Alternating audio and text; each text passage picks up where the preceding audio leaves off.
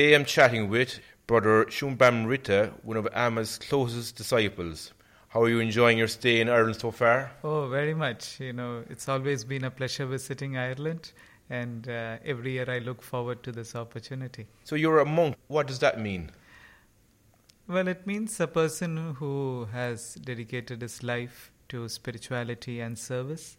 So basically, it's a life where we live as per spiritual ideals, and uh, we try to also engage ourselves a lot into acts of service you know. So it's not much living for yourself but it's much living for others living for the community living for the world. I'm curious like why did you decide to become a monk? To be very frank i had no such inclinations uh, especially in my younger years. And um, all this changed after i met my master that is amma and uh, when i met her you know it was really a big eye opener for me because I never thought that a life dedicated to selfless service and spreading compassion is possible. I thought these are only things that you read in books. But when I saw her and I experienced her presence and uh, I saw what she was contributing to the world, that really changed a lot in me.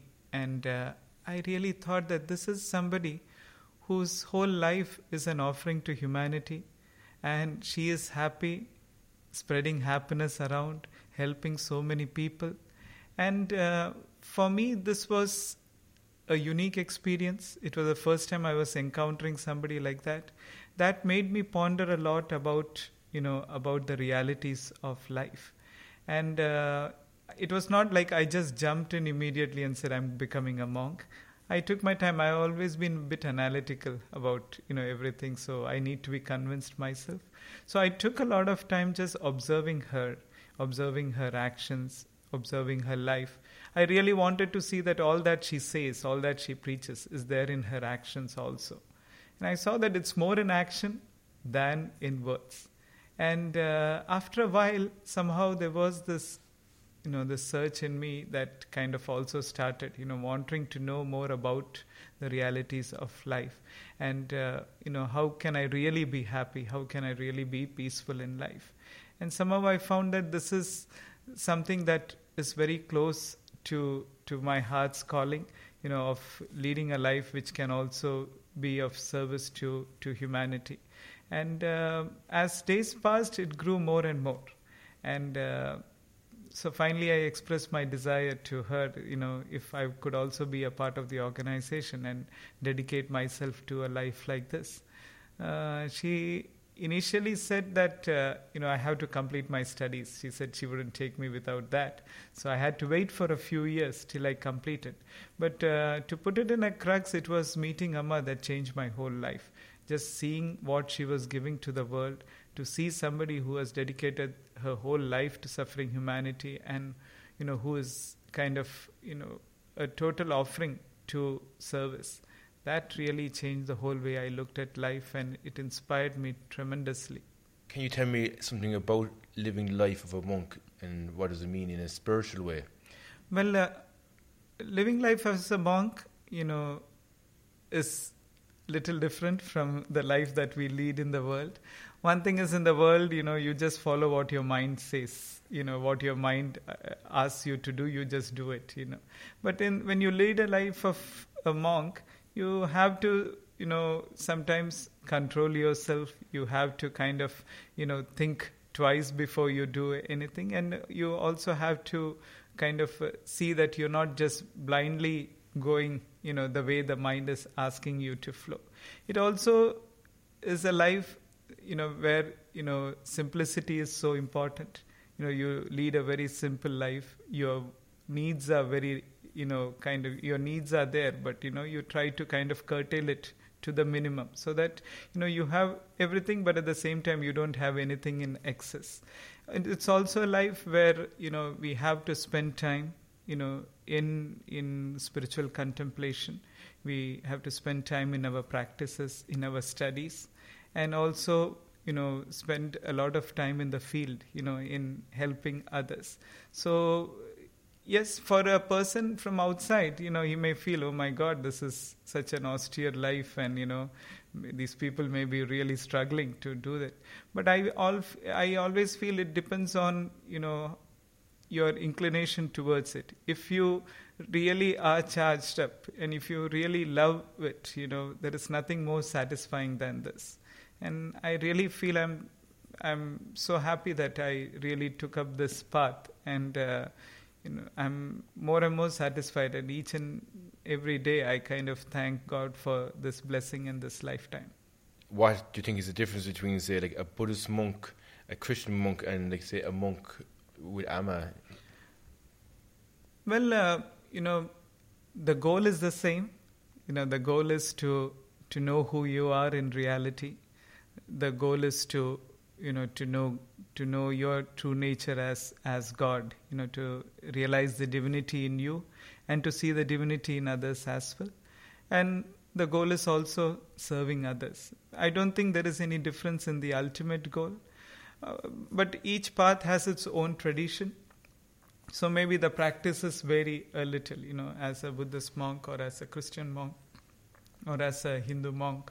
The practices may vary and the kind of do's and don'ts, you know, may, may be kind of different in a way that the way they are put is different. I think finally it is all you know coming to the same thing, but you know it may be put in a different way. But uh, I think for a true Buddhist monk, a true Christian monk, and a true Hindu monk, the goal is just one. That is to to know who you are and to to serve the world. Amma is known as the hugging saint. Yeah. Can you tell me a little about her life and the work she does? Well, uh, it's amazing to kind of uh, see, you know, and uh, read through what she has done for the world and to really read her life, especially, you know, the challenges that she had to face in life. She was born in a very ordinary fisherman community in, in India. And right from a young age, she was very different. Know, she had a very deep absorption in God. And uh, right from a young age her parents would notice that you know she would sit for hours together in silence you know contemplating meditating. And uh, when she was 3 or 4 she would compose her own songs to the divine and you know be singing them in solitude. And also as she started growing up they saw that you know she had very deep compassion towards others when she would go around the village you know collecting grass for cattle and uh, uh, kind of you know going to school. Whenever she would see people suffering she just couldn't stay away. So if it may be you know it could be sometimes an old couple you know not having anybody to take care of them.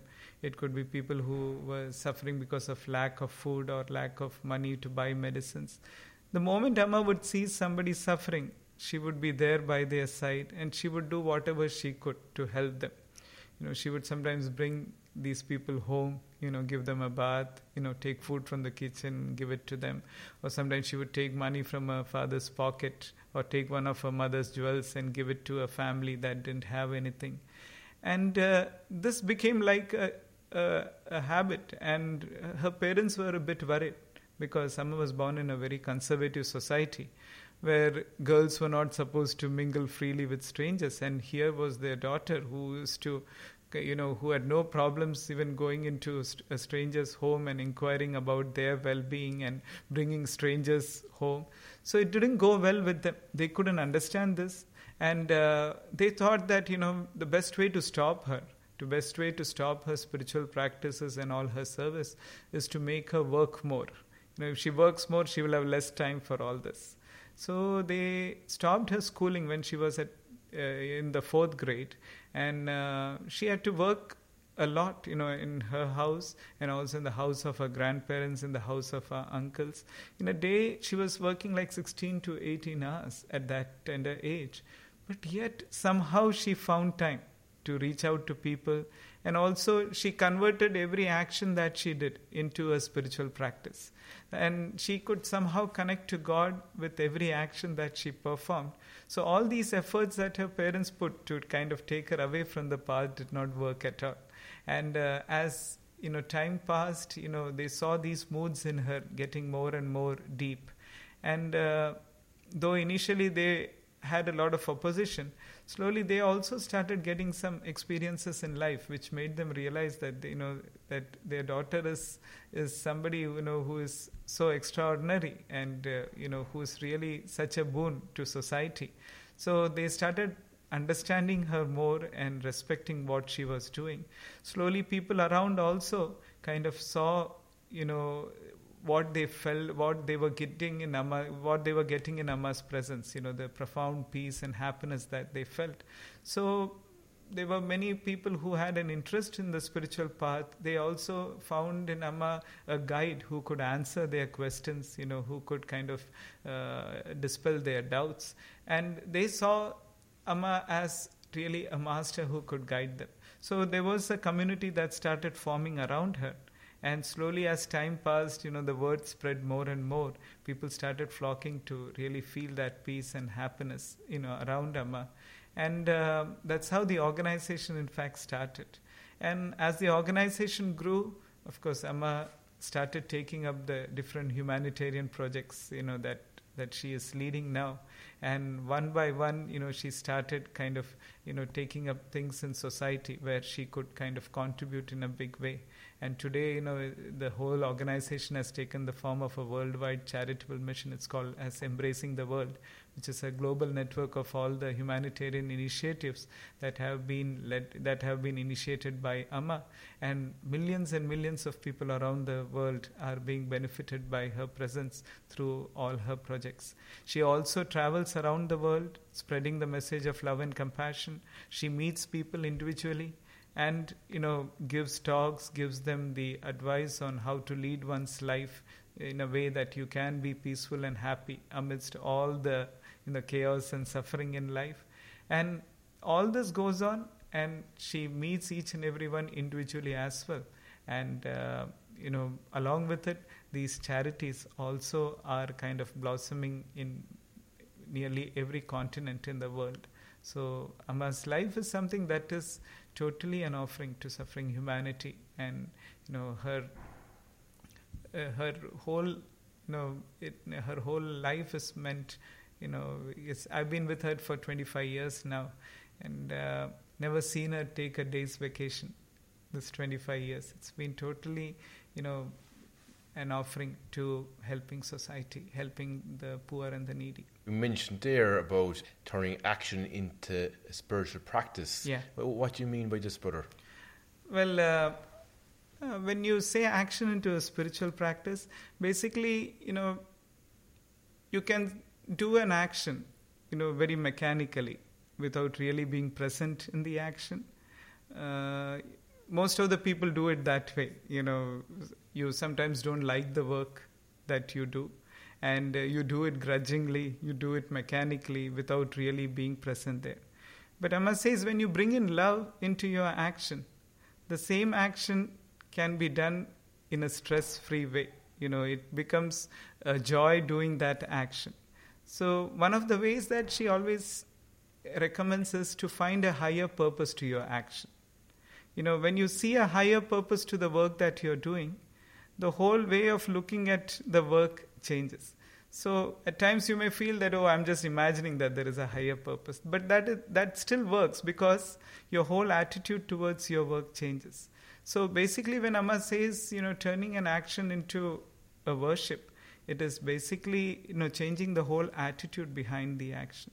Like she herself mentions in her autobiography, you know, in her biography, that uh, you know when she would work at home, you know, even small things would be done. She would imagine it in a very different way. Like when she would be sweeping the courtyard, you know, her imagination would be that the Lord may arrive today at home.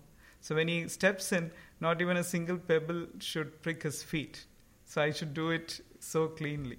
So she would, you know, sweep the courtyard with this attitude when she would dress uh, her, you know, when she would make her brothers and sisters ready for school, her imagination would be that she's adorning the forms of, of the Lord, you know, and kind of, you know, serving them.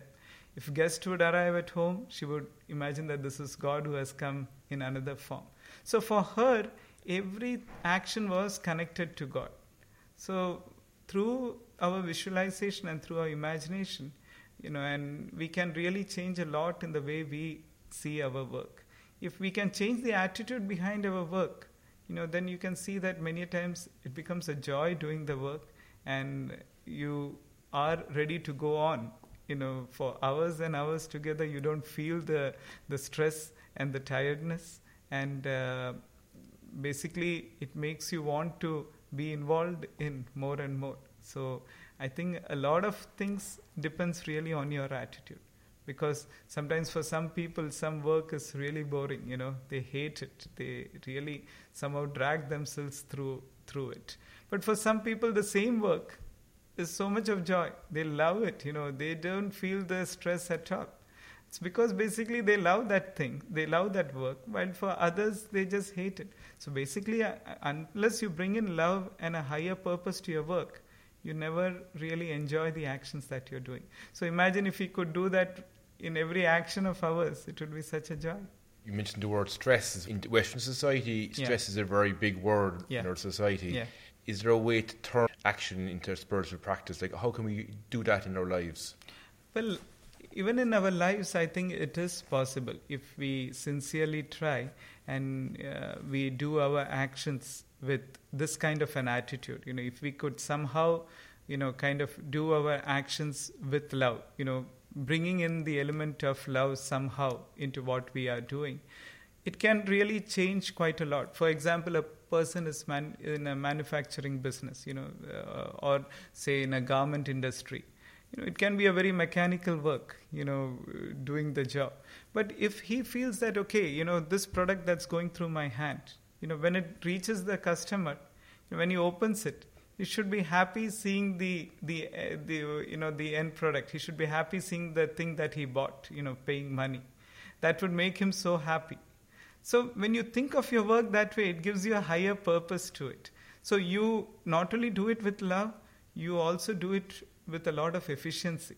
You know, you're totally into the work and you're not just saying that oh my god you know i have to do these many these many sets of things but when you think of it that oh today i'm making 50 people happy because maybe i'm finishing 50 products and you know 50 people who buy them are going to be so happy seeing it it changes the whole way you look at your action. So I think bringing in love changes a lot and also being present in the moment, saying that, you know, I take every moment as it comes. I'm doing it, I'm going to do it with alertness and awareness. I'm not letting my mind be going around here and there as I'm doing this because that's not going to help me in any way. Let me do what I have in hand in the best and the perfect way. Even if it's a very trivial thing, you know, I should be somebody who's the best in it. Even if it's uh, doing gardening, you know, I would prefer to be the best gardener, you know, ever in uh, ever known to the world. So let me do it with that attitude. So that makes you more and more present in the moment, and that changes the whole way you look at life. So I feel love and awareness is so very important, you know, and if you can bring that in your daily actions, then even the most simplest action can be turned into into a great action. And such actions always leave a mark, you know, because there is so much of efficiency in it, there's so much of creativity in it. Why do you think people in the West and maybe even in the East yeah. as well have such a hard time in actually being present in their mm. lives? Well, the thing is that, you know, uh, our, our mind loves to take us either to the past or to the future. Uh, basically, if you really look at time, you know, the past and the present, uh, past and the future. Uh, these are not really parts of time, they are parts of our mind. Because in reality, the past and the future cannot be represent, you know, you cannot bring it, right? The only thing that really exists is the present moment.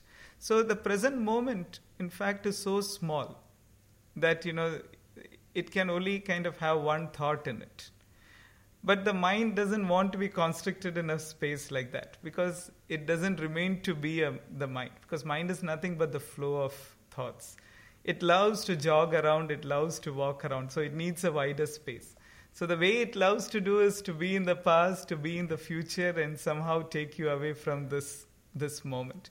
But as you train the mind to be more and more in the present, you see that you know your whole way of looking at life your whole quality of life changes quite a lot. So basically that's what you know you achieve also through your spiritual practices. As you kind of go more and more into the moment you become very very efficient. There are things in the past that kind of also distract us quite a lot you know things that didn't go okay things that went okay and you know we want that to happen in the future. There are things from the from the past and the future that kind of distract us all the time you know and asking us to go there and think more about it. It doesn't mean that you don't learn the lessons from the past but uh, you have to be efficient when you deal with the past and the future. That is you take the right lessons you know from the past it may be good or bad. You take the right lessons but the time to implement them is the present again. So you learn from the past but you again bring it to the to the present you can plan for the future you know for example i'm sure you know you would want to be you know suppose your goal is to be the best radio presenter in cork you know, that's a great goal to have there is nothing wrong in it but for that to happen you know your present radio shows have to be of great quality that's how you're going to elevate yourself. So you have to bring back yourself to the present moment. So uh, that is something that comes by awareness. You know, you have to practice continuously to bring yourself more and more into the moment. And you see that as you are able to do that, you know, it really helps. And I wouldn't say that it's just in the West. It's everywhere in the world. People have a problem remaining in the moment because uh, it is the survival mechanism of the mind you know, the mind knows that if it remains more and more in the present, it is no longer the boss. You know, it's going to lose its position. So it would love to be in, in power, you know, and not allow us to dictate terms to it. It would always want to remain the boss. So one of the ways it does is take you to the past, take you to the future, not allow you to be much there in the moment. Are the practices of meditation and mindfulness yeah. ways of achieving this? Surely it helps us quite a lot. You know, our practices bring us more and more to the moment, uh, and also, I would say, alertness in the present moment. You know, at times you you really kind of introspect yourself and see, and you see that you're not present in the action at all. So every time you catch yourself somewhere else, you bring yourself back. So all this eh, go hand in hand. In fact, you know, like uh, growing in awareness and spiritual practices. So whatever be the spiritual practices you do, you know, meditation or chanting of prayers or chanting of mantras, whatever it is, the goal is to grow more and more in awareness. And I know you mentioned about mantras there, but yeah. like, what's the purpose behind a mantra? It's the same. It is to focus the mind. See, our mind has, you know, so many distractions, and uh, there's so many sounds that occupy our mind, you know, and uh, uh, things that pull you in different directions. And what you do is you kind of replace these these voices with a particular voice, you know, the voice of the mantra or the syllables of the mantra. So when you chant the mantra, basically you are kind of substituting these thoughts with you know with one thought, and slowly this this flowing of the mind in different directions, you know, it slowly kind of subsides, and you know it kind of flows in one direction. So as you go deeper into the practice, you know, it doesn't, there's only one thought in the mind, which is, you know, which is the mantra. So slowly it becomes, makes the mind more focused, it makes the mind more one pointed. So the goal of the mantra is just this to make the mind focus one pointed and pure so that it just flows in one direction. And as you do it deeper and you know as you do it regularly in a deeper way, you see that you know the the flowing of the mind becomes less in different directions. And uh, such a mind doesn't really remain a mind. You know, if there's only one tree in a place, you don't call it a forest. You know, if there's one drop somewhere, you don't call it a river. It's it's millions of drops that together constitute a river or a stream. Uh, it's thousands of trees that together form a forest. So that's how our mind is. It's just a flow of thoughts. You know, so when you kind of curtail it to one thought, somehow it doesn't really remain the mind you know of course you may say that still there is one and you can go beyond that also but it restricts you know it kind of reduces the strength of the mind the the disobedient mind quite a lot so uh, the practice of mantra is this you know to make your mind focused in one point in the west the moment like mindfulness is a big buzzword. Yes. Obviously, just meditation as well. Yeah. But like, what's the difference between meditation and mindfulness? in reality, there is no difference. Basically, it's different ways of putting it. Uh, mindfulness is also a practice of awareness. You are aware of your, you know, your thought, your actions, your words that you speak.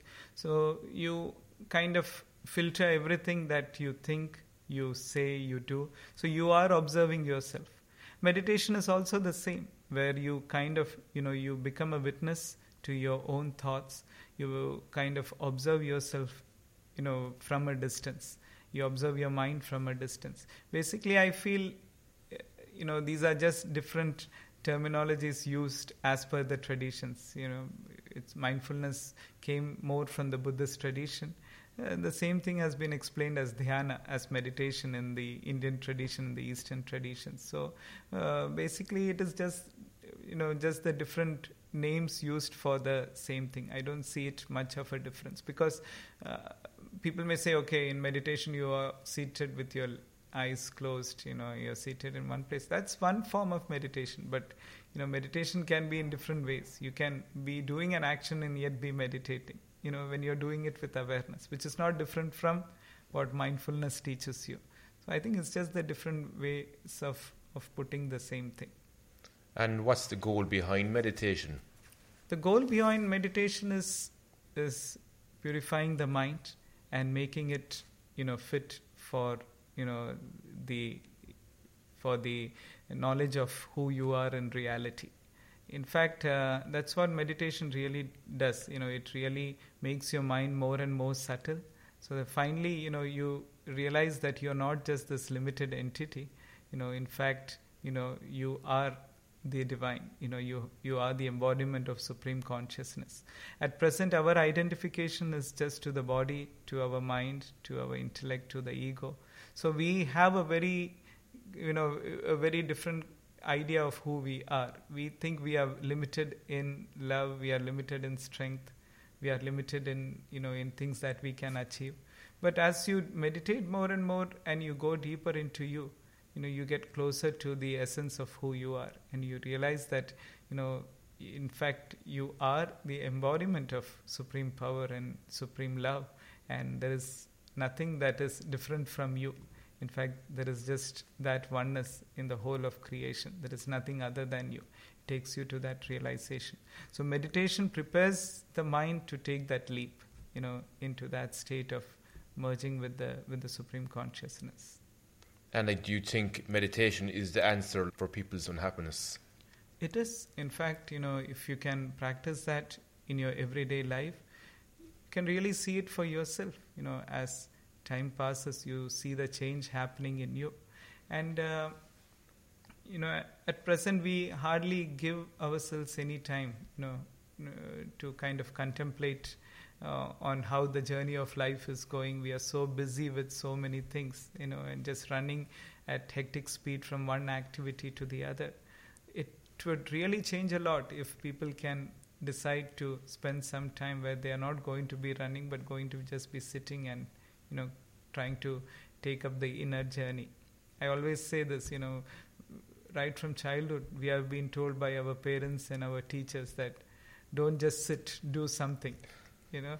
We have got so accustomed to it that uh, we also need to sometimes put it in the reverse you know. Don't just do something sit. We have to sit look deep within contemplate and you know also find that inner stillness and stability the thing is as we go closer to the center you know as we get more and more centered inside you would see that you know the whole way of you know looking at life changes your actions also become much more meaningful, much more creative. It really changes a lot in life. Many people have the feeling that, you know, if you start practicing meditation, you start doing spiritual practices, then you don't fit into the world. It's just a wrong, you know, it's just a wrong notion. In fact, I would say it makes you more and more efficient in the world. It makes you respond to situations rather than react. It makes you more and more mature in your relationships. So it makes you grow as an individual quite a lot. You know, you really become a true human being. Nowadays people use the concept you know they say oh i'm just a human being. What does that mean? You know we, you have to think that oh human being is somebody who's full of weakness and frailties. That's how sometimes this term is used. But a true human being is somebody who realizes that you know i have this this treasure house of strength inside me. I have love inside me and i can use it for my own welfare and also for the good of others is the goal behind spirituality? Is it to be more happier and peaceful in one's life? Is it? Yes, spirituality is basically, you know, the whole uh, meaning is to realize that you know you are not just this limited entity. Your true nature is that consciousness. You know, is that true spirit, which is, you know, nothing but but the God consciousness or the divine consciousness.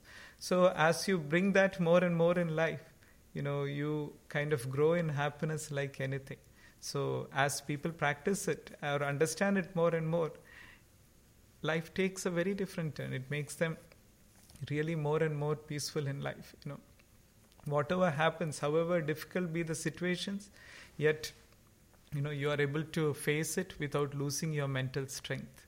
You are able to kind of you know uh, see through it without really crumbling down you know nowadays nowadays in the world you can see people even the smallest pressures become too much for them to handle. They don't have the mental strength to do that. But as you understand spirituality you become more and more equanimous to situations. And you are able to kind of you know you're able to handle such uh, situations such pressure situations in a much better way without really losing yourself or without losing hope and strength.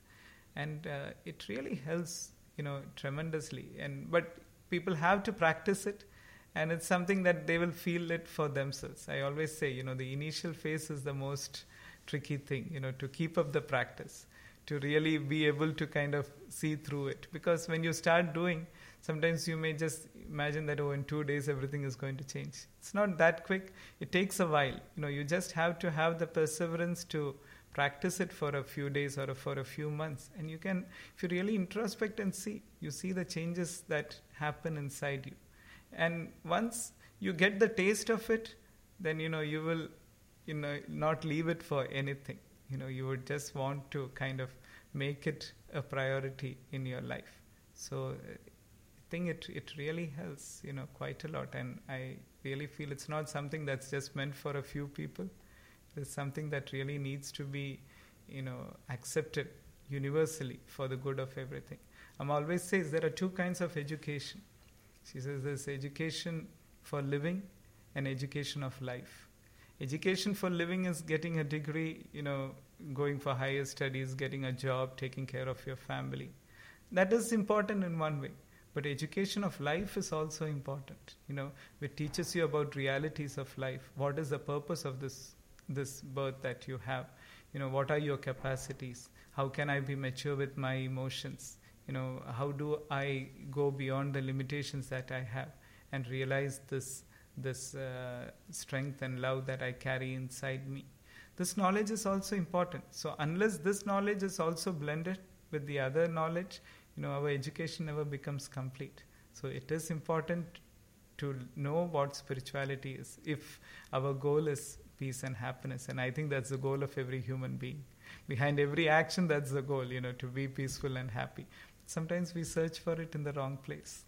One thing I noticed when I was was in India last year that even the very say extremely poor people yeah. were very happy. Mm-hmm. However, like in the West, like there's many people who are very rich and yeah. say famous, and yeah. they can at times be very very unhappy. so, like, why do you think this is?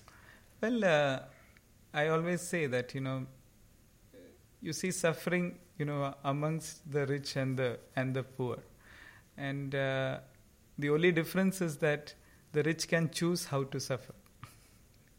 the poor have no choice, but the rich can choose how to suffer.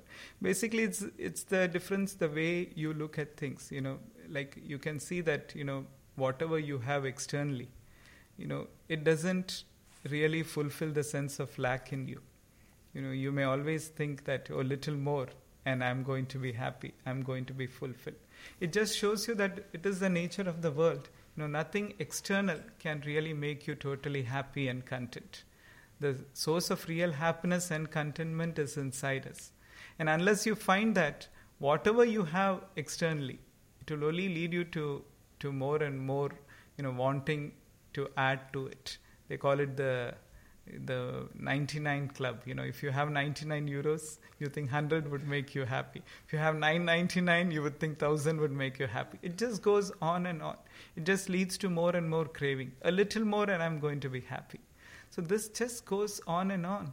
That's why you know you see that maybe so i wouldn't say every rich person is like that because there are people who have a very good understanding and they are able to manage their wealth and resources in the right way. But unless you have this kind of an understanding that real happiness is inside me, you know, and I shouldn't just be, you know, depending on it in the external world because the external world is changing all the time. So you are kind of expecting happiness from a thing or a person who is changing every moment. Our bodies are changing, our minds are changing, our decisions are changing. Everything is in a moment of change. Like the great philosopher Heraclitus says, you never step into the same river twice. And every time you step into a river, the waters are different. So everything is in a process of change, and we are trying to find happiness in this changing world. But you know, you can never do that. It would be like dancing on a stage that's shaking all the time. So the real way to find happiness is also to kind of look within and say that it's inside. Of course, our external needs are important. I'm not saying that, you know, we shouldn't have money or we shouldn't have needs. And it is important to kind of, you know, satisfy our needs. But at the same time, to have this understanding that just by adding on more and more, it's not going to be make, make me happy in any way. I need to be content and I need to search for it in the right place. You know, and also to understand that happiness is also in giving, in sharing. So once this understanding comes, then you see that the whole way you look at life changes. In India, of course, we have had a very rich spiritual tradition. There is a lot of need, you know, there is the need of food, clothing, and shelter, uh, you know, and a lot of people suffer because of that. And I really feel that all these needs need to be looked after because you cannot advise spirituality to a hungry person you know his needs are more you know you have to take care of his needs first but giving that along with the other needs you know uh, with the other things is also important. To give them the the food to give them clothing to give them shelter to give them the material needs that they need for survival but at the same time also teaching them how to be happy and content in life. Because if that other part is missing then how much ever you have you're not really going to be happy. So uh, i feel that's the thing because you know people re- think that real happiness lies in you know in adding more and more to you but real happiness never lies there. You know it's it's somewhere deep inside you and you search for it in the wrong direction. Now you heard before that saying that all unhappiness is a result of comparisons. Like yeah. do you think this is true? It is true. We compare quite a lot and uh, that leads to a lot of problems you know. It's like uh, you know you you talk to a person and you know he has a dream of buying a car which would cost him these many thousands of euros and you see him working hard to get the car. The day he gets the car he's so happy you know he's driving around he may invite his friends for a ride and things. But maybe after a few months you know you see the same person a bit desperate a bit frustrated and you ask him you know what happened? And he might say yo my neighbor has uh, you know a better model than mine or has a better car than mine. So when i look at my neighbor's car my car makes me look makes me feel so sad. So the same car that was causing happiness became the cause of sorrow after a while. So we do it all the time. You know we kind of keep comparing ourselves with others and you know it really leads to a lot of unhappiness in life. You know we are all very unique in god's creation. We don't really need to fall into this comparison trap you know we all have enough that god has given us. We just need to be focused on it. And if you can do that you know life becomes a beautiful journey because you know things that i am good at maybe you know you may not be able to do that. Things that you can do i may not be able to do that.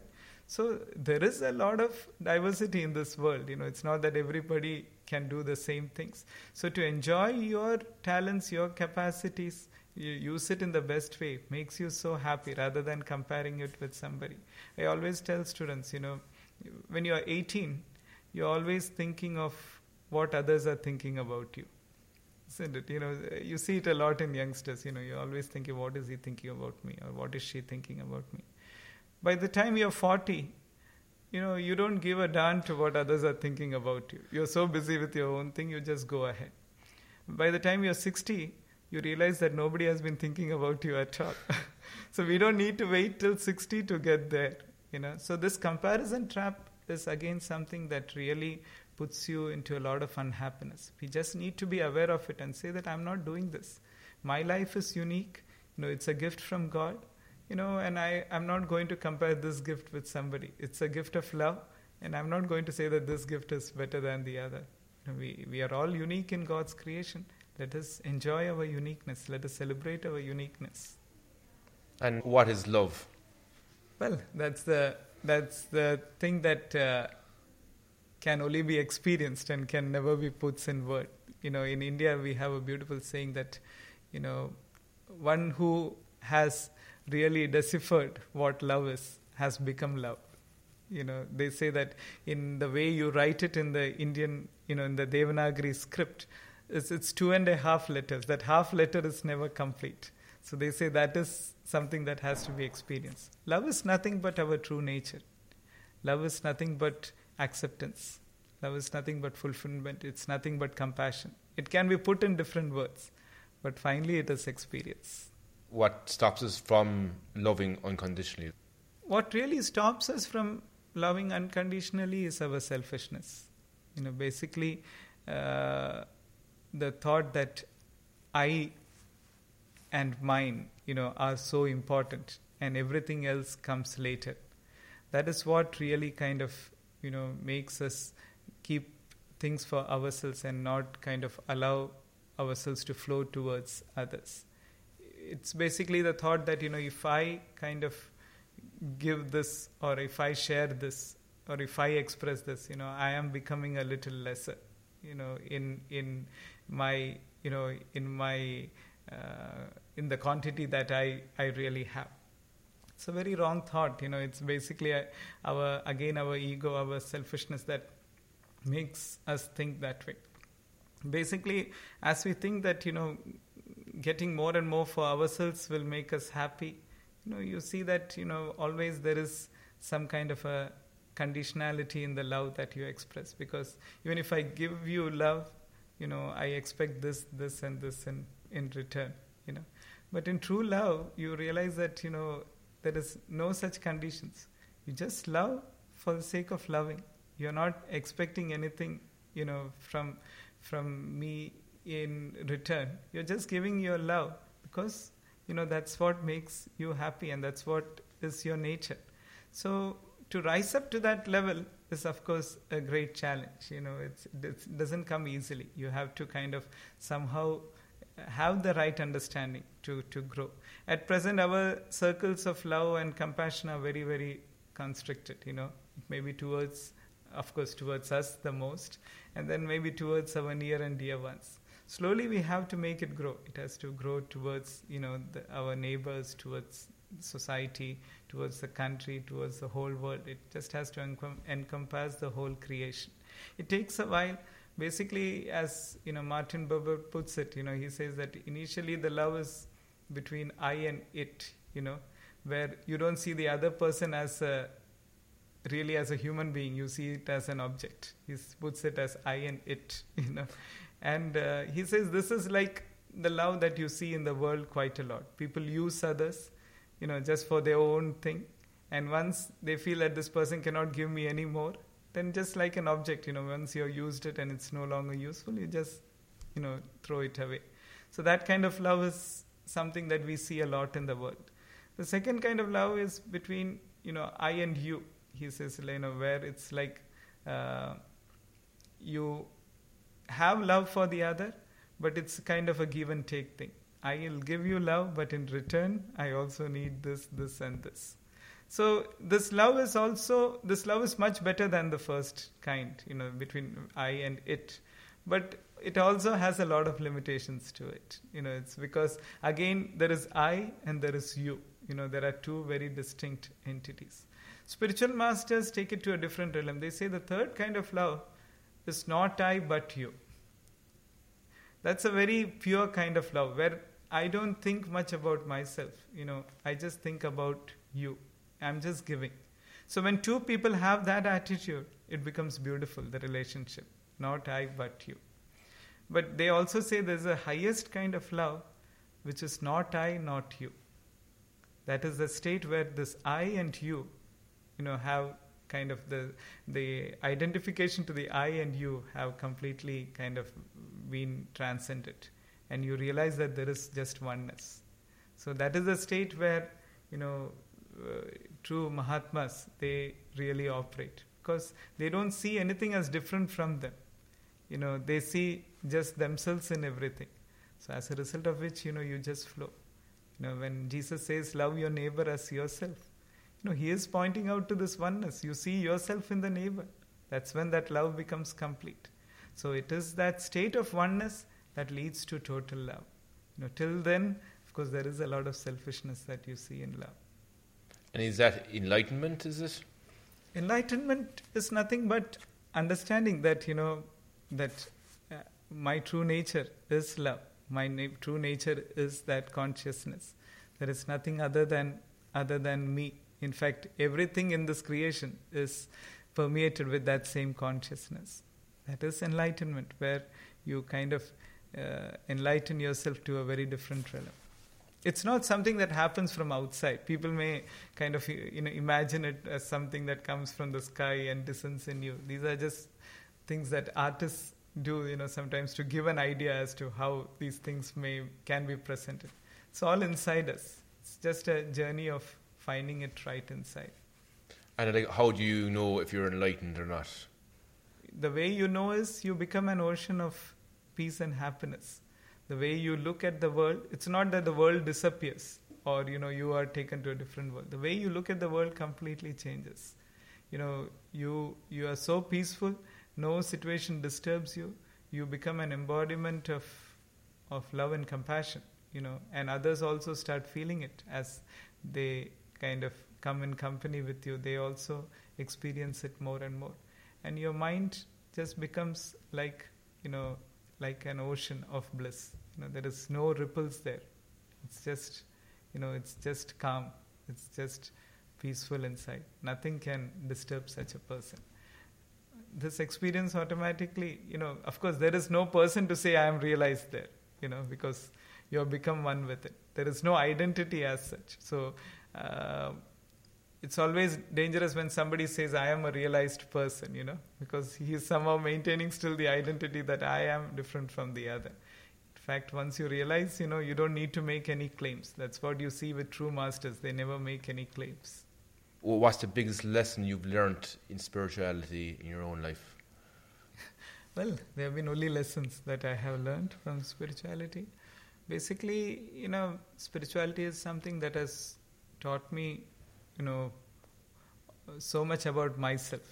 When I started my life, you know, and as I grew up, I always felt I was somebody who was limited by this name, by the position, you know, by by my strength, by my weakness and all these things. And spirituality, as I understood more and more, you know, I started understanding that there are so many aspects to me that I don't know at all. You know, in fact, you know, I have this strength and this love inside me, which I feel was lacking totally, and I have to find it somewhere else. I realized it more and more that you know I just have to tap into myself, and it is there for me to to experience. And uh, you know, it has also taught me to kind of uh, take every situation as a as a stepping stone, every experience as a stepping stone, because uh, you know life conveys to us lessons all the time, and there is something in it for us to learn and to so that we can become more mature in life. But sometimes we don't take these lessons properly. You know, I always say life is a very unique teacher it always gives us the uh, the exams first and the lessons later. It is very different from the normal university where you get the lessons first and the exams later. But life always gives us the lesson, the exams first and the lessons later. But every every lesson that you learn from it, you know, has so much to kind of uh, contribute towards your growth and maturity. So spirituality has also taught me how to see life, you know, in, with a very different perspective. Whatever be the situation or experience that you go that you go through, you know, you if you really can use it in the right way, it can all lead towards your growth. Nothing can stop you. So it has taught me that there are no mistakes but only lessons in, in life. Also, it has taught me that, you know, real happiness is in giving and real happiness is in never hoarding things. You know, it is always in giving. The more you give, you know, the more you are happy. You know, Amma puts it beautifully. She says, you know, uh, it is, our hearts are like a parachute. You know, she says it's very dangerous if it does not open. So, you know, unless our heart opens, you know, it never kind of gives you the true, it never makes you truly happy in life. There have only been lessons that I have learned in spirituality. I know your tour like in Ireland is Celebrate Your Life, isn't that the name? Yeah. yeah. yeah. A lot of people in Ireland at the moment are going through like maybe a challenging time in regard to uh, an economic point of view, yeah. but how can we apply that or that kind of celebration even things aren't going so well in our lives? I can really, you know, understand and see that in Ireland, you know, with the economic recession and you know all the things that have happened in the last few years, you know, many people are really struggling in life, and sometimes you know they feel a kind of a lack of hope, a lack of strength, and. Uh, one of the ways you know of kind of encountering it is to somehow be able to keep up the mental strength to keep up the focus and uh, not lose the optimism in life. So i basically you know discuss in these talks of uh, different situations in life i talk about people who may be in the in the most difficult situations but at the same time you know just by the way they look at life, you know, they have decided that they are not going to kind of suffer, they are going to celebrate life. Even though they are in this difficult situation, they are going to celebrate their existence. On the other hand, you also have people who have everything, you know, so called material abundance, but still, you know, can never celebrate life. You know, they kind of moan quite a lot about their existence. So basically, it may not really depend on the external conditions totally. I can understand that external conditions contribute quite a lot, but it doesn't depend on that totally. See, we cannot control everything that happens to us, but we can surely control things that happen inside us. And that's what spirituality really teaches you.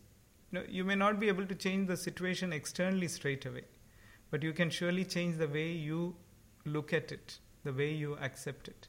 So uh, in my talk, I talk about you know things as to how attitude is so important. You know the way you look at a situation and you learn from it. If you have the right attitude, then you know you may be going through you know a lot of pain, but you don't suffer. As the saying goes, you know that pain is inevitable, but suffering is optional. So if that has to happen, you know our attitude has to be right.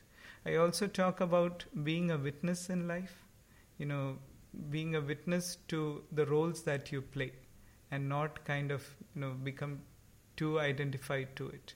When you can see your role distinctly and not see, you know, you and the role to be one, then, you know, it kind of makes you much more efficient in dealing with, with crisis.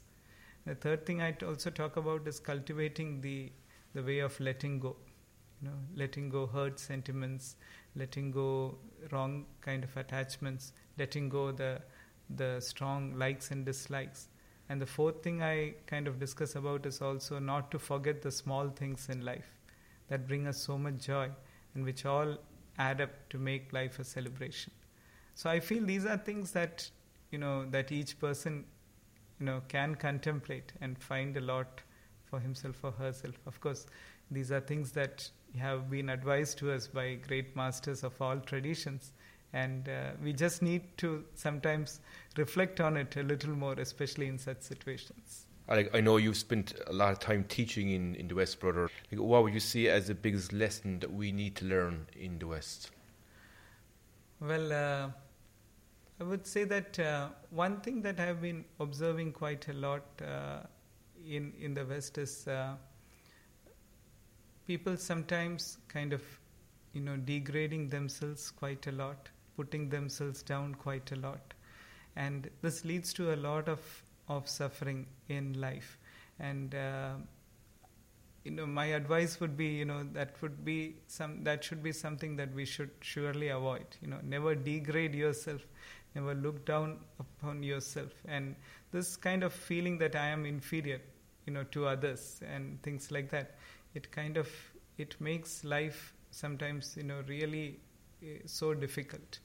Uh, as you know, Eleanor Roosevelt puts it, she says that uh, you know, nobody can make you feel inferior without your permission. So, you know, my advice would be that let us not do that. You know, we are all unique.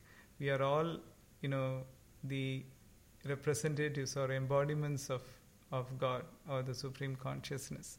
So let us not kind of put ourselves down in any way. Let us rise up to our true worth. And let us not kind of allow the past to weigh on us, you know, in a way that it doesn't allow us to kind of grow. If I have a chance of saying a second thing, I would say that one thing that I feel that would change a lot, you know, in the lives of people is if, you know, they come out of their lives and kind of share it more with others rather than living as isolated islands. You know because being from the east that's one great thing i see. You know in the west sometimes you see people tend to live like isolated islands. But you know when you kind of live like beads on a chain you know it makes life much more simpler and much more happier. When you can share your life with others when you have a community feeling and you know you're not just living for yourself but you're also kind of sharing it with others then however difficult the situation be you know, life becomes a joyful experience because you know you you live as a community, you live as a whole, and that really changes also quite a lot. And that's something that, for me, you know, I felt that you know could change. I mean, there are countries that are very different. You know, I mean, I've had beautiful experience of Irish families getting together, and know, I really enjoyed that in Ireland and countries like Italy. But there are countries where Sometimes I feel there is a lot of alienation, a lot of isolation. And loneliness is also a big challenge in the West. I feel people are sometimes too lonely and uh, they really don't know where to go to and uh, they don't kind of you know have that feeling that this is a person whom I can go and kind of unburden myself. I think for this we all have a responsibility. We need to look around us, you know, and kind of at least put an effort to reach out to such people and see in any way that we can help them. It may be a few words or it may be a small gesture or a kind look. You know, we can really kind of bring about a lot of change in their lives. Uh, that is something I see a lot of people suffering from, you know, not knowing, you know, where to go, not feeling a sense of belonging. And this really kind of makes so many people, you know, feel so so sad in life and you know kind of leads them to a state of hopelessness i think that is also something that we need to awaken to i always think you know whenever there is a natural disaster happening like the earthquake in nepal happened or the tsunami happened in japan in, in the floods in philippines or the tsunami in india was beautiful to see the whole world responding as one you know as one community you know the whole world you know, kind of tried to reach out in whatever way they could to help the people. But the same way, there are such tsunamis happening around us all the time, in families around us, you know, in people around us, who may be looking for help, you know, who may be, you know, waiting for a kind gesture from our part. We have to somehow, you know, rise up to that occasion as well, to also kind of pay heed to these small disasters that are happening around us all the time that can really, you know, change the life in society quite a lot. Was what's Amma's fundamental message to the world from your years of being with her? Her fundamental message is love and compassion. you know, and uh, she always stresses that these are qualities that should be priorities in our life, and uh, we need to, you know, be loving, be compassionate, and also realize that you know that I am love, you know, I am compassion. That is my true nature. As I said earlier, you know, love and compassion become complete in the vision of oneness. That is, when you realize who you are, then you realize that there is unity in the whole of creation. And once you realize unity, love and compassion becomes a, a natural flow. You know, the, you don't have to be loving and compassionate. You have you don't have to act loving and compassionate. It just becomes you because it just starts flowing through you. So basically, her message is love and compassion. And she says we also need to put in efforts to know who we are in reality, which will make this love and compassionate so natural. And as more and more people realize this, you know, it would be so beautiful on this planet. It's great, brother. Thank you very much. And I suppose finally, if people want to find out more about Amma's work, yeah. how can they do it? They could surely, you know, log on to our websites. We have uh, websites uh, in every country that we are functioning. We also have you know international websites called as embracingtheworld.org, and we also have you know the website in India which is called as amritapuri.org. We have a website in, in Ireland which is called as ammaireland.org so through different you know sources like this, they can learn a lot about Amma's work, her life, and her mission. And I would also like to say that Amma comes to Ireland, you know, once in two years. Uh, unfortunately, this year is the turn of other countries that she kind of you know sometimes uh, takes turns with Ireland. So she will be in Dublin in 2016 and uh, this year I think the closest place is London. So if people would want to kind of visit her, they are most welcome. Amma meets each and every person coming to her. You know, thousands of people come to her daily. She meets each and every one, gives them a hug, listens to what they have to say, gives them guidance, makes them sit near her. There are days when she sits 20 to 24 hours at a stretch. She doesn't get up until she has met the last person. So you can surely come and experience her for yourself. And you're not just seeing her from a distance, you're also meeting her personally. Also, in Amma's presence, there is no feeling of religion or nationality or language. The only thing that you feel in her presence is that pure love and that profound peace. And this love has changed so many lives in the world, and it could also mean a lot to you as well.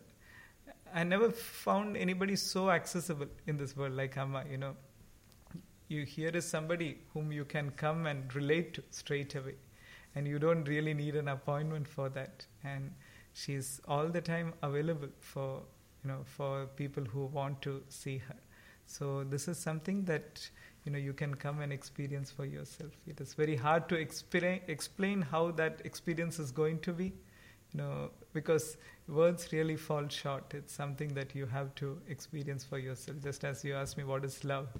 You know you just can remain silent and just smile. You know that's the experience because it's an inner experience. So that is the same thing with amma's presence. So those who would like to meet her can really come and meet her for themselves. Or if you're happening if you happen to travel in europe or any other parts of the world or you happen to come to india and amma is there you're most welcome to come and see her that's great Thanks very much, brother. Thank you very much. Thank you very much for having me on this show. It has been a pleasure talking. Same to you. Thank you very much. Thank you.